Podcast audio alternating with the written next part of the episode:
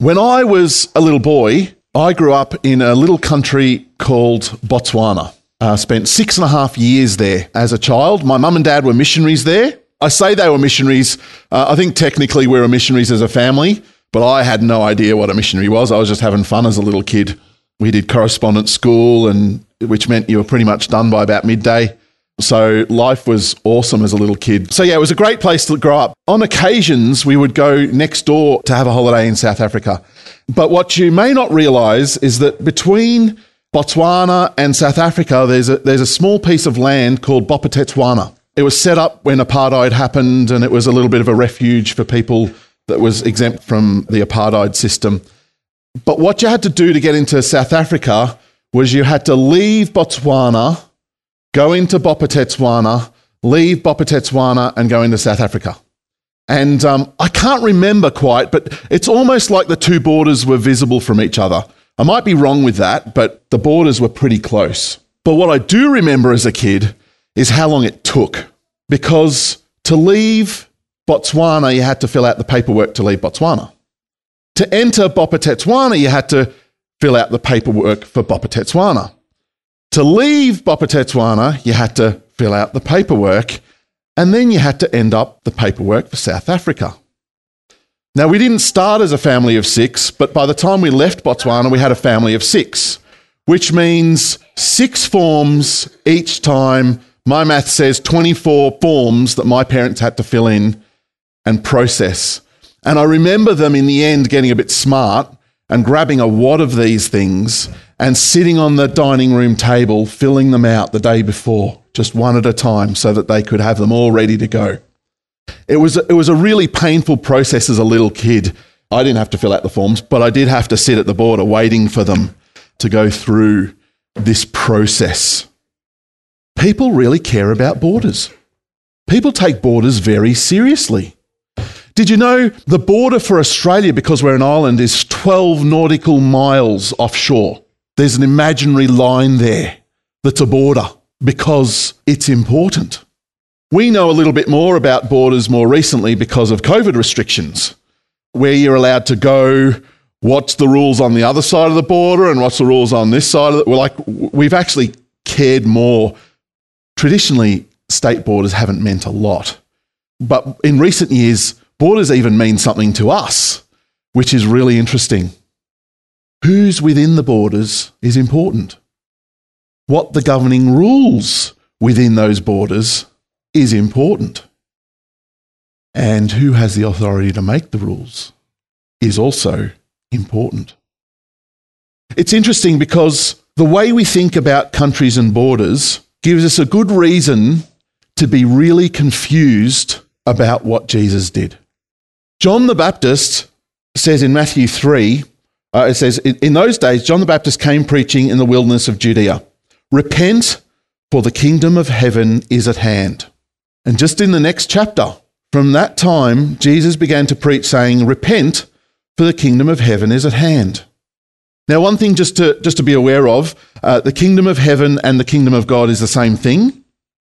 Matthew was writing to a Jewish audience, and using the word God, Yahweh, was something that they honoured, and so they didn't use that word. So he used the phrase, the kingdom of heaven, instead of the kingdom of God, to be respectful. But it is the same thing. Repent, for the kingdom of heaven is at hand. This is a really big claim they're making. Like, you can remember back to when we were hearing on the news that Russia was amassing an army on the Ukrainian border. For about a week, the news every day was saying there's an army amassing on the border of the Ukraine. And you go, well, that's pretty serious. Something's coming, something's happening. This is bigger news than that. This is a big claim. Repent, for the kingdom of heaven is at hand. It's upon us. It's at our doorstep. Where's the army? Where's the territory that this kingdom's overtaking? Who's this kingdom's ruler? Where's their palace? Where's their royal garb? There's no answers to these questions for the people that were listening to John the Baptist. There wasn't even any real answers for those that were listening to Jesus for some of those questions. It's understandable why it's confusing when we think about our idea of borders and countries. Now, obviously, Jesus couldn't be the king. He doesn't even have a home. And it looks like he's wearing the same sandals that he's been wearing for a while. He's not king material. Because the kingdom of God is very different to our understanding of kingdoms. It's okay to be confused. It's okay to start from a place of confusion. Because in many ways, it's the opposite to what we're familiar with. In many ways, it's like everything that we expected about a kingdom has been flipped on its head. Now, I want to be careful that it's not all opposites. There's some things that are the same as worldly kingdoms. And Jesus taught these things repeatedly. So there were no geographical borders to this kingdom, but there absolutely is clearly defined borders. Jesus clearly defines borders to the kingdom in Scripture. There are no pompous royal clothing or palaces, but there is definitely a ruler of this kingdom. And Mick preached a couple of weeks ago on the servant king. There is no confusion that there is a ruler in this kingdom. And there are no jails or courtrooms yet. There is judgment coming. But there is definitely a standard for how to live in this kingdom. These three things are very familiar to us. There are boundaries, there is a ruler, and there are ways to live in this kingdom. See, we have the benefit of hindsight. When we hear John the Baptist's message and Jesus' message, it is actually still just as relevant today. Repent, for the kingdom of God is near. The message hasn't changed. The significance and the importance of that message hasn't changed. Repent. Turn from your own ideas and towards kingdom ideas. Repent. Turn away from your own ways and towards kingdom ways. Turn away from your own importance and surrender to King Jesus. The message of repent, for the kingdom is near, is absolutely an important message for today. I want to look at three kingdom principles today that really mess with our human expectations. Three things that we need to change in our worldly thinking and to repent, to turn around from the way we do things, to live kingdom ways. Now, I didn't actually come up with these three things. They're three things I stole from a brilliant sermon preached at Catalyst in 2014 by Mark Wilson.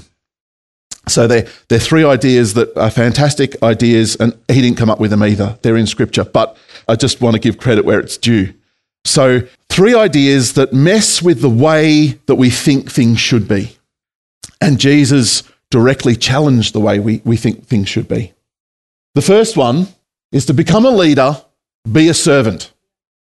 Whoever wants to become great among you must be your servant. And whoever wants to be first must be your slave. Just as the Son of Man did not come to be served, but to serve and to give his life as a ransom for many. Jesus always reframed success in terms of servanthood. He modeled this beautifully. But servanthood is looked down upon as being lowly or below us, or something that you endure and put up with because you have to, not something that you aspire to because it's the best. It's fascinating watching little children avoid the words please and thank you. And they squirm because there's an element of surrender in it. There's an element of letting go of that I'm in control, I'm the boss. There's this sort of, I've got to beg for it. I don't want to do that. And I can tell you as adults, we're a bit smart about how we communicate it and we put a brave face on, but a lot of the time we're the same. We're like, really? That doesn't sound like fun. I really don't want to do that. I don't want to keep doing it. A lot of our hierarchies are set up to elevate people to places that aren't servants. We have hierarchies that say, I'm too important to do that anymore. I was reminded, and it was completely unrelated, I was talking to Jono, and you can hold me accountable to this, because I heard of a large church where someone said, I have no idea anything about the senior pastor. I don't know anything about him. And I was like, that's really sad. I reckon if I was in a big church, or even in a small church, but if I was in a big church, I'd love to be able to visit every single small group, every single ministry. I wouldn't be able to get to them every week, but just to connect on the ground with people in their place, to be relational with people, to value them. And I remember a pastor that was a pastor of a big church saying one of his highlight memories of retired now. He remembers one particular circumstance where everyone had left at the end of the workday. And as he was walking out, he saw the light of the toilet on. And so he opened the toilet door to turn it off, and it was a mess. The whole bathroom was just a mess. And so he went in and he cleaned up the bathroom. And he was like, this is what I'm made for. This is the top of the pile. I get to bless people who walk in tomorrow morning to a really nice, clean bathroom. I get to bless somebody who left stressed, who knows why, in this state, that they didn't have to do something that they probably should have, but I get to do it for them. And he's like, that was one of the highlights of, 30 years in ministry. And you go, wow, that's a different way of thinking. Because his heart is, if you want to be great in the kingdom, you be a servant, you be a slave, you serve. If you have any sense of hierarchy in your environment, take Jesus' posture and be more concerned about the plight of those at the bottom. When you spot hierarchy, it's the way the world works. Don't play. Look at the hierarchy and say, that's who I'm going to connect with. Who in the room isn't in a conversation who's looking a little lonely? Who isn't connected? There's an amazing conversation going over there, having a laugh and a ball. I'd love to join that. That looks like fun. But who in the room is doing it tough? That's where I want to be. Often titles are harmful in the kingdom of God. I cringe at the idea, and please, if there's any reverends in the room, I'm really sorry, but I cringe at the idea of the title of reverend. To be revered. To be revered is to be put on a pedestal and to be elevated above everybody else. Now, we respect leaders, and that's important. Please hear me here. But to be revered is not a kingdom title. It's just not. We must resist the temptation to compare ourselves to others and reduce success to performance, position, or power. That's the world's way of playing. That is not how Jesus functioned. Just think about that. Performance, position, and power. Jesus really messed with all of those as he modeled it. And we live in obedience to God. It doesn't matter how big our platform is. What was important to Jesus is he modeled posture over position. The posture of your heart, where is it coming from? What motivates you? The position does not matter. And he modeled inclusion over exclusion. Think about all the people that Jesus got in trouble for getting close to. The kids were told to go away. He said, no, let them come to me. The lepers, the sick people were told to go away. He said, no, I'm going to touch them. The sinners and the tax collectors were too offensive to hang out with. He said, I'm going to eat with them. Women, he hung out with women. At their time, that was offensive. He modeled inclusion over exclusion. Because if you want to be great in the kingdom of God, you're a servant. Second one, to get back at your enemies, love them. This is what it says in Matthew. You have heard that it was said, eye for an eye and tooth for a tooth. But I tell you, do not resist an evil person. If anyone slaps you on the right cheek, turn to them the other cheek also. And if anyone wants to sue you and take your shirt, hand over your coat as well. If anyone forces you to go 1 mile, go with them 2 miles. Give to the one who asks you, and do not turn away from the one who wants to borrow from you. You have heard it said, love your neighbor and hate your enemy. But I tell you, love your enemies and pray for those who persecute you, that you may be children of your Father in heaven. He causes the sun to rise on the evil and the good, and sends rain on the righteous and the unrighteous. If you love those who love you, what reward will you get? Are not even the tax collectors doing that? And if you greet only your own people, what are you doing more than others? Do not even pagans do that? Be perfect, therefore, as your heavenly Father is perfect. When I've heard people speak on these verses, they try to weasel around some of the things that Jesus said. I think he's actually pretty clear. I don't think there's much confusion. There's cultural references in there, but he is flipping the picture upside down. If you find this confronting, it is confronting. It's the opposite to what our world says to do. Yes, it was meant to be that way. We're not trying to blend the two together and go, how do I be selfish and look like I'm being good? How do I love but only a little bit? He's deliberately confronting us here. He's deliberately challenging us. And it's real. He lived it. He did this. For me, and I've said this many times, to be able to be nailed to a cross, to look down at soldiers mocking him and say, forgive them, Father, because they don't know what they're doing. Like, I'm trying to live kingdom ways, but that's pushing it. That's extreme. And yet that is how far he went to model this for us. He talked the talk and he walked the walk. And this is what the upside-down kingdom looks like. There is no watering down. There is no weaseling our way out. This is the kingdom of God. Forgiveness lies at the very heart of God's kingdom. Matthew 18 says, Then Peter came to Jesus and asked, Lord, how many times shall I forgive my brother or sister who sinned against me? Up to 7 times? Jesus answered, I tell you, not 7 times, but 77 times. God has forgiven us. We must forgive others. And to make this even a little bit more confronting, this posture of forgiving proves our acceptance of Jesus' forgiveness. The posture of forgiving others proves that we have been forgiven. Now, if you think about that for a second, that's actually a little bit hard to take. If you value what it means to be forgiven, you will absolutely forgive. If you don't value it, you won't understand what it is you need to do. Our posture of forgiveness to others proves that we understand and accept what Jesus has done for us. Grudges, bitterness, animosity, resentment, they do not belong in the kingdom. They do not belong in the kingdom. The third one, to become rich, give everything away. Matthew 6 says, Do not store up for yourselves treasure on earth, where moths and vermin destroy and where thieves break in and steal. But store up for yourselves treasure in heaven, where moths and vermin do not destroy and where thieves do not break in and steal. For where your treasure is, there your heart will be also.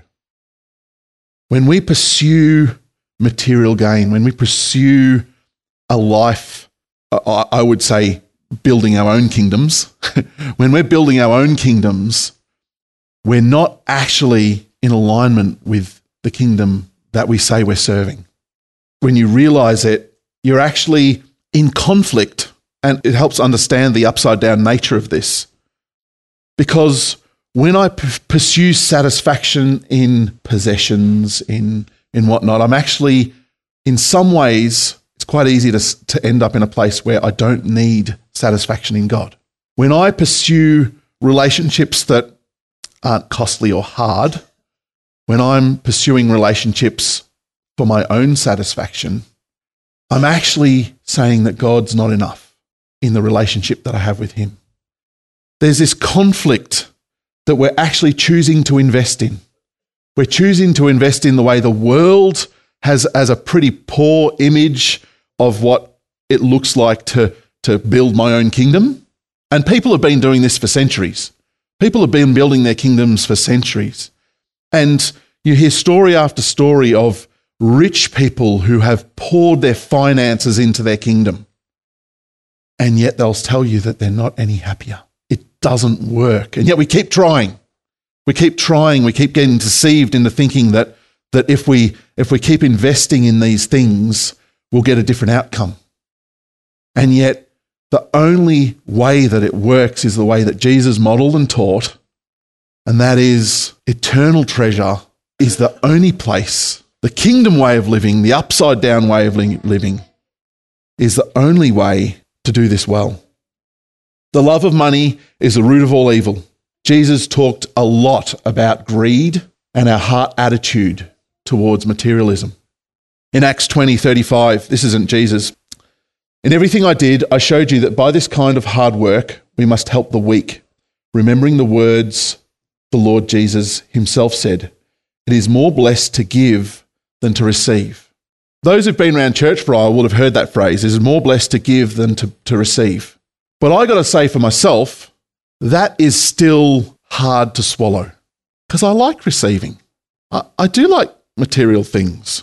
I enjoy food and having fun and doing things for me. There's a short-term satisfaction in it.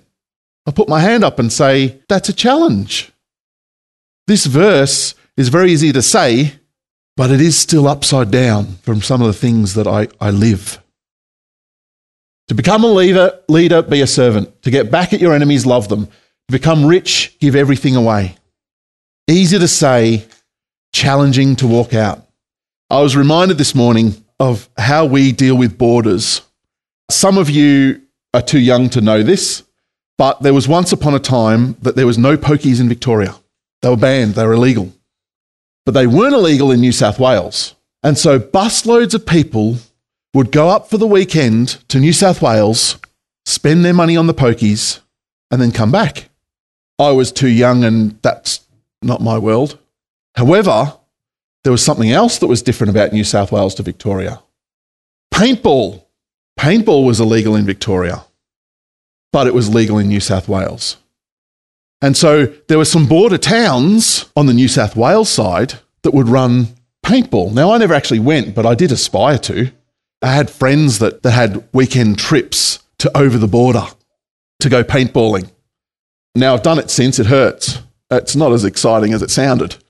My point is, when we look at these things, we can sometimes treat it like we do the pokies and paintball. We can sometimes say, I'm happy in my space, but you know what? For the weekend, let's do the kingdom of God stuff. Let's go for the weekend and start to think about, you know, I'll be a servant for the weekend. I'll love someone for the weekend. I'm going to give something away this weekend. And then for the next season, I go back to how I like it. I'm going to share more about this next week, but I really want to challenge you that the kingdom of God doesn't work that way. It doesn't have geographical boundaries like Victoria and New South Wales. But when you commit to be a child of God, when you commit and say, Jesus, you are not just my Saviour, but my Lord, the Lord is the one who instructs you, who you come under the leadership of, who you follow. And if that's the case, you don't just do it occasionally. We have a massive cultural problem. We live life like it's a smorgasbord. This is very real and very tangible, and I see it every day. Our culture says, pick and choose what you like. Pick and choose what suits you. Pick and choose what is convenient. And sadly, I have to say, as Christians, we have adopted that. In a lot of ways, we pick and choose what we want. Jesus doesn't run a democracy where we vote on what we like, and as long as we all agree, we do it. It's a theocracy. Theo meaning God. God is the ruler. There is only one way of doing things in God's kingdom, and that is God's way. And what that means is what Jesus says goes, whether we like it or not. Now, the hilarious thing, and I had this conversation with a 10-year-old, I'm guessing he was, a couple of weekends ago. And I said, the amazing thing is when you're doing things God's way, God knows best, and so you're doing the best thing. And yet we still don't do it. We have this weird dynamic of going, I know God is perfect. I know his ways are perfect. Everything he does is good. He's loving. And yet I look at this and I go, maybe on the weekend, maybe a couple of times a year, maybe to just make me feel like I'm doing okay. The kingdom of God is confronting, it's challenging, it's okay to be confused because it's not normal. It's not common to our world. If you're confused, that's okay. It's different. it's confusing because it's not how we operate. But I'd really encourage you not to stay there, because God's ways are good, are right, are the best thing for us. And as much as it's confronting and confusing, it's worth fighting for, it's worth changing your life for, and it's worth wrestling so that these things become your culture, not something that you do occasionally. And that's something that we as a body can do together. That's something that we as a community can champion. What does it mean to lead, to serve? When I'm struggling in relationships, what's my posture? To love. When I'm wondering what to do next, give. How can I, like, what do you want me to do, God? What do you want me to, there's a phrase that Tanya's mum loves. Jesus went around doing good. It's like, it's almost like a generic starting point. If you want to know what to do, be generous. Be generous. You can't go wrong. And yes, it costs. But I can testify to say, it works. Jesus was right. Who would have thought? Let's pray. Lord, I want to thank you so much that you have been very clear on these things. I want to thank you that you consistently and very articulately communicated and modeled what the kingdom of God looks like. Lord, we rejoice that we're not ignorant, that we're not in the dark, but we have seen the light. We have seen your truth and your ways. And we thank you so much for that, Lord. Lord, I pray for our confusion. I pray for our wrestle with old habits, Lord God. I pray for those places where we haven't got victory yet, Lord. And I thank you for your grace and your power that work hand in hand. Lord God, that your mercies are new every morning, and yet you empower us to walk in the freedom that you have offered. We thank you, Lord, for your spirit that is present here today, challenging us, inspiring us, spurring us on to live your kingdom ways. We pray, Lord, for this community and for each of the communities that we impact, Lord God. We pray that we would be testimonies, Lord God, that we would too would be witnesses, both word, heart, and action, Lord God, of what it means to be people of the kingdom of God, to be children of a loving Heavenly Father. I pray, Lord, today as we leave, that you will remind us this week. I pray you would remind us of the things that you want to turn upside down in our lives. Lord, I pray that we would not forget, but we would be inspired to live the way you speak and call and instruct and guide us to, Lord. We do call you Lord and Saviour, and we thank you for that. We thank you that your ways are good, and we surrender again and say, your will, not ours. In Jesus' name, amen.